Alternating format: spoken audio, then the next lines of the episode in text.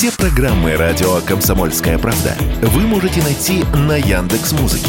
Ищите раздел вашей любимой передачи и подписывайтесь, чтобы не пропустить новый выпуск. Радио КП на Яндекс Музыке. Это удобно, просто и всегда интересно.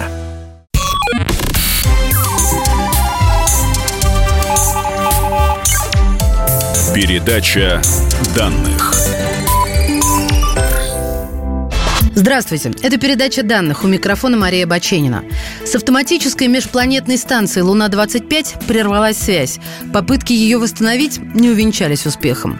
Аппарат прекратил свое существование. Несмотря на то, что некоторые эксперты предупреждали о невысоких шансах на успех из-за сложности миссии, давайте будем честны, мы все ждали и все очень надеялись. Но чтобы не превращать в трагедию то, что должно стать глобальным опытом всех будущих лунных миссий, мы решили объяснить вам, уважаемые слушатели, вместе с экспертами, что произошло. Итак, Луна-25 первый отечественный космический аппарат за 47 лет, который был запущен для изучения нашего спутника, и он разбился. У него была долгая и очень сложная история, которая, увы, закончилась печально. Но что произошло? И какие данные Луна-25 успела передать на Землю за время своего не самого долгого полета? Итак, первые дни. Полет нормальный. Луна-25 была запущена 11 августа с помощью ракетоносителя «Союз-2.1Б» с разгонным блоком «Фрегат» с площадки космодрома «Восточный». Пуск прошел полностью успешно. Было произведено два маневра с помощью фрегата, переход на перелетную траекторию, отделение разгонного блока от Луны-25. Все в порядке. И с этого момента Луна-25 совершала все маневры лишь с использованием своей двигательной установки. 13 августа. Луна-25 получила первые снимки с помощью своей служебной телевизионной системы. Были проведены первые научные наблюдения. Ядерно-физический прибор Адрон-ЛР измерил радиационный фон на Луне-25 и значительный вклад в который вносит галактические космические лучи. Два дня спустя 15 августа был получен первый цветной снимок. 16 августа Луна-25 в 12 часов дня вышла на орбиту Луны. Это было обеспечено двумя включениями двигательной установки космического аппарата. 17 августа Луна-25 сделала уже первый снимок поверхности небесного тела, на котором был изображен кратер Зеймон на обратной стороне Луны. Возможно, какая-то часть данных еще не обработана на Земле и поэтому не опубликована. Передача данных. И вот 19 августа. Российская автоматическая межпланетная станция «Луна-25» должна была совершить маневр для перехода на предпосадочную орбиту. Он должен был начаться в 14.10 по Москве, однако вечером госкорпорация «Роскосмос» заявила о некой нештатной ситуации, которая не позволила выполнить маневр с заданными параметрами. Рассказывает историк космоса Роман Белоусов. Была круговая орбита вокруг Луны. Высота ее над поверхностью примерно 100 километров составляла на тот момент. То есть ну, она обращалась на орбите искусственного спутника Луны. 21 августа ожидалась мягкая посадка аппарата. Но чтобы подготовить Луну-25 к посадке на Луну, нужно было максимально приблизиться к Луне, сформировать предпосадочную так называемую орбиту. Параметры этой вытянутой или эллиптической орбиты должны были составить 100 километров на 18 километров. То есть она вытянутая должна была быть. В крайней ближайшей точке к Луне 18 километров, а вот в крайней дальней это уже 100 километров. В Роскосмосе сделали предварительное официальное заявление, мол, по результатам предварительного анализа в связи с отклонением фактических параметров импульса от расчетных Луна-25 перешла на нерасчетную орбиту. Но на сегодняшний день у нас есть уже официальное заявление главы Роскосмоса Юрия Борисова. 19 числа была запланирована очередная корректировка для того, чтобы аппарат перешел на предполетную эллиптическую орбиту с высотой перицентра около 20 километров.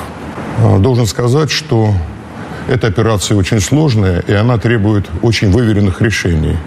После определения всех необходимых параметров полетного задания в соответствии с инструкцией полета на наземном стенде было проведено неоднократное моделирование и подтверждены результаты этого моделирования. И только после этого была осуществлена загрузка полетного задания на борт аппарата «Луна-25». Перед осуществлением корректировки аппарат провел переориентацию и в 14 часов 10 минут включились двигатели, которые должны были скорректировать и вывести аппарат на предпосадочную орбиту. К сожалению, отключение двигателя произошло не штатно в соответствии с циклограммой, а по временной отсечке. И вместо запланированных 84 секунд он отработал 127 секунд. Это явилось основной причиной аварии аппарата. Ну, нужно сказать, что весь эксперимент проводился в зоне устойчивой радиосвязи. Мы знали все о положении корабля. Тем не менее, в 14 часов 57 а, минут связь с аппаратом прекратилась. Попытки восстановить связь оказались неудачными. Предварительные расчеты баллистические показали, что за счет нештатной работы корректирующей двигательной установки аппарат перешел на незамкнутую лунную орбиту и, по сути дела, врезался в поверхность Луны. Каким же образом стала понятна причина аварии, рассказывает историк космоса Роман Белоусов.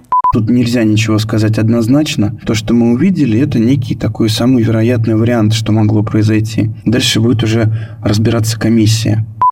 Официально о потере Луны-25 в Роскосмосе объявили еще 20 августа.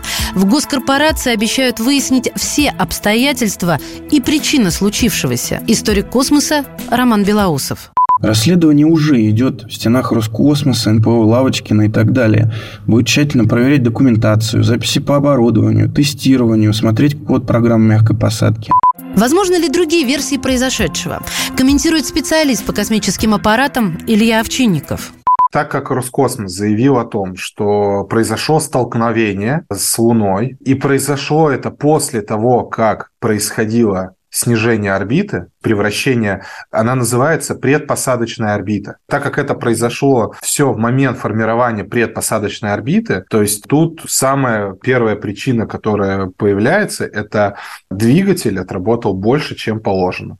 Ведущий научный сотрудник Института космических исследований Российской Академии Наук Натан Эйсмонт сообщил, что еще до попытки вывести станцию Луна-25 на предпосадочную орбиту, после чего связь с аппаратом была потеряна, были замечены неполадки в работе аппарата.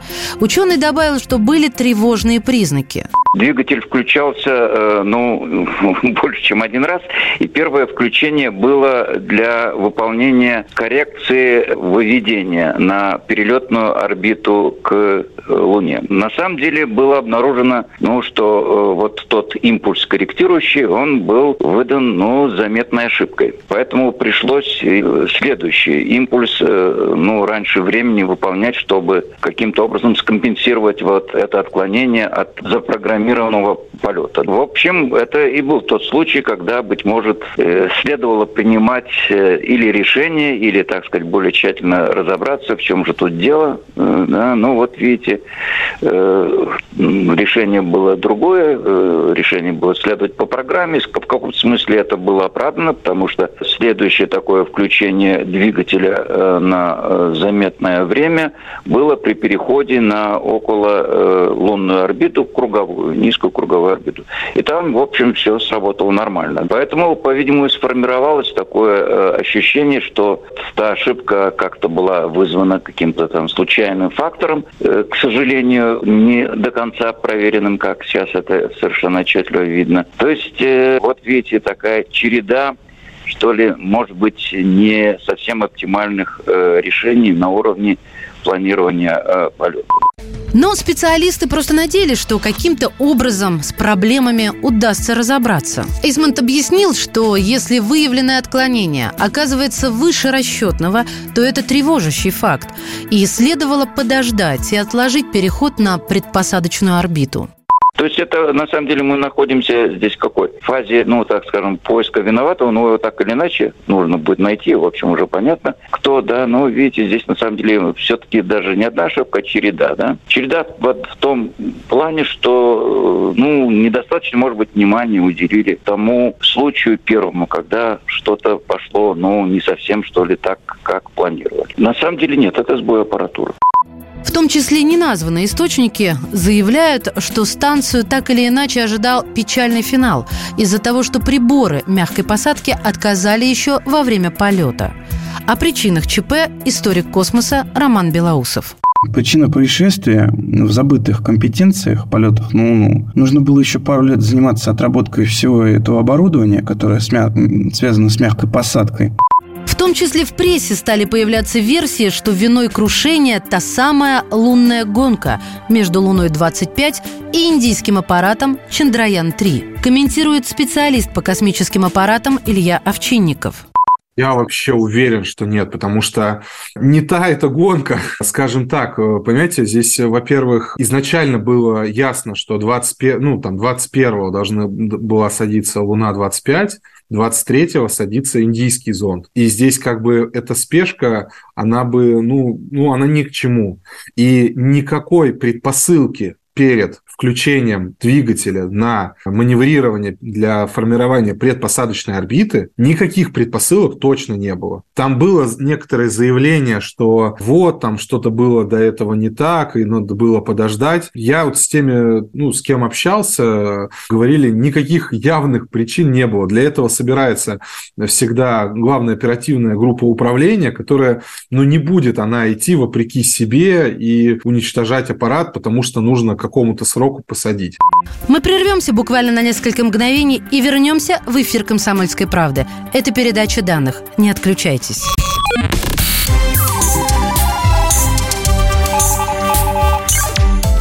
Передача данных. И снова здравствуйте. Это передача данных. Меня зовут Мария Баченина. Вопрос лишь в том, почему двигатели выдали неправильный импульс. Возможно, была ошибка оператора, который ввел неправильное значение, либо ошибка закралась в сами расчеты. Такое возможно. Что дело в тех проблемах, о которых и сказал Натан Эйсмонт. Самой главной проблемой а, в данном случае нашим с вами является то, что в телескопы станцию не разглядеть. То есть это 400 тысяч километров – Рассказывает историк космоса Роман Белоусов. Ну, ее не увидеть никак, как она там пролетает, как чего. Был задействован только радиоканал. После того, как станцию не смогли прозвонить ни из Медвежьих озер в Подмосковье, ни из Евпатории, стало окончательно понятно о ее печальной такой судьбе. Наверное, спустя годы там та же Луна-26, которая будет иметь комплекс оборудования для картографирования Луны, сможет э, увидеть это место аварии. Весь опыт по сопровождению межпланетных станций у нас советский.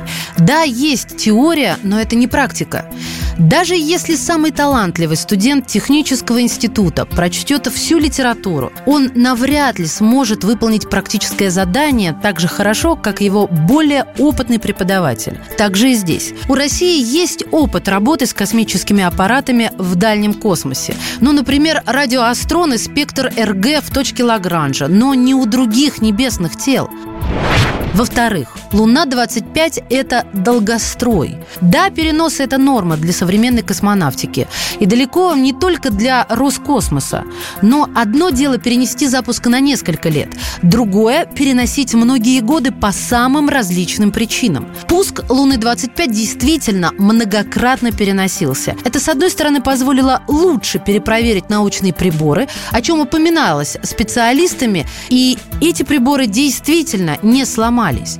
С другой стороны, частые переносы могут приводить к накоплению проблем. Имеется постепенная смена специалистов. Решение одних проблем иногда приводит к появлению новых, а тут еще сверху требуют, наконец, запустить аппарат, ну и так далее. Конечно, факт долгостроя не означает, что миссия автоматически провалится. Нет, но это увеличивает шанс возникновения проблем комментирует историк космоса Роман Белоусов. Луна – это очень суровая хозяйка. Советский опыт показывает, что пускать нужно много и часто. С 57 по 76 год к Луне было запущено аж 45 советских станций. При этом 31 пуск, ну и запуск, закончился неудачей по разным причинам. То там были и аварии ракет-носителей, ошибки уже на орбите Луны и так далее. Вот из недавнего, да, уже другой опыт – индийский Чандраян-2, израильский Берешит, японский Хакота-Р тоже потерпели крушение. Только китайцы высаживались на Луне в 21 веке с помощью роботов. Меж тем, индийская автоматическая межпланетная станция Чандраян-3 передала фотографии Южного полюса Луны. Изображения помогут определить безопасную зону посадки без глубоких траншей или валунов. Аппарат может совершить посадку в районе Южного полюса Луны уже 23 августа. А 20 августа посадочный модуль миссии Чандраян-3 совершил последний маневр по снижению орбиты и замедлению. Комментирует специалист по космическим аппаратам Илья Овчинников. Там на самом деле, ну, они отличаются, Луна-25 и э, Чандраян, там, да, у них отличие такое, что индийский зонд, он, у него есть там сейсмограф, у него есть маленький луноход, который может чуть-чуть подальше уходить, у них есть тоже анализ реголита, правда, не такой глубокий, как у нас. Мы можем побольше заглубляться. И у нас еще есть различные детекторы другого типа детекторы, которые могут изучать экзосферу Луны. То есть это то, что окружает Луну за счет, э, скажем так, солнечного ветра потока, галактического излучения и так далее. У нас вот такая комбинация была реголита и поиска воды под реголитом с э, составом экзосферы вокруг Луны. Запуск должен был состояться еще в 2015 году, но неоднократно откладывался. «Луна-25» стала первой лунной миссией в истории современной России, в рамках которой станция должна была совершить мягкую посадку в районе Южного полюса Луны, собрать лунный грунт и доставить его на Землю. В рамках проекта также планировался запуск автоматического зонда, орбитальная часть которого позволит произвести дистанционные исследования и выбрать подходящие площадки для последующих спускаемых аппаратов.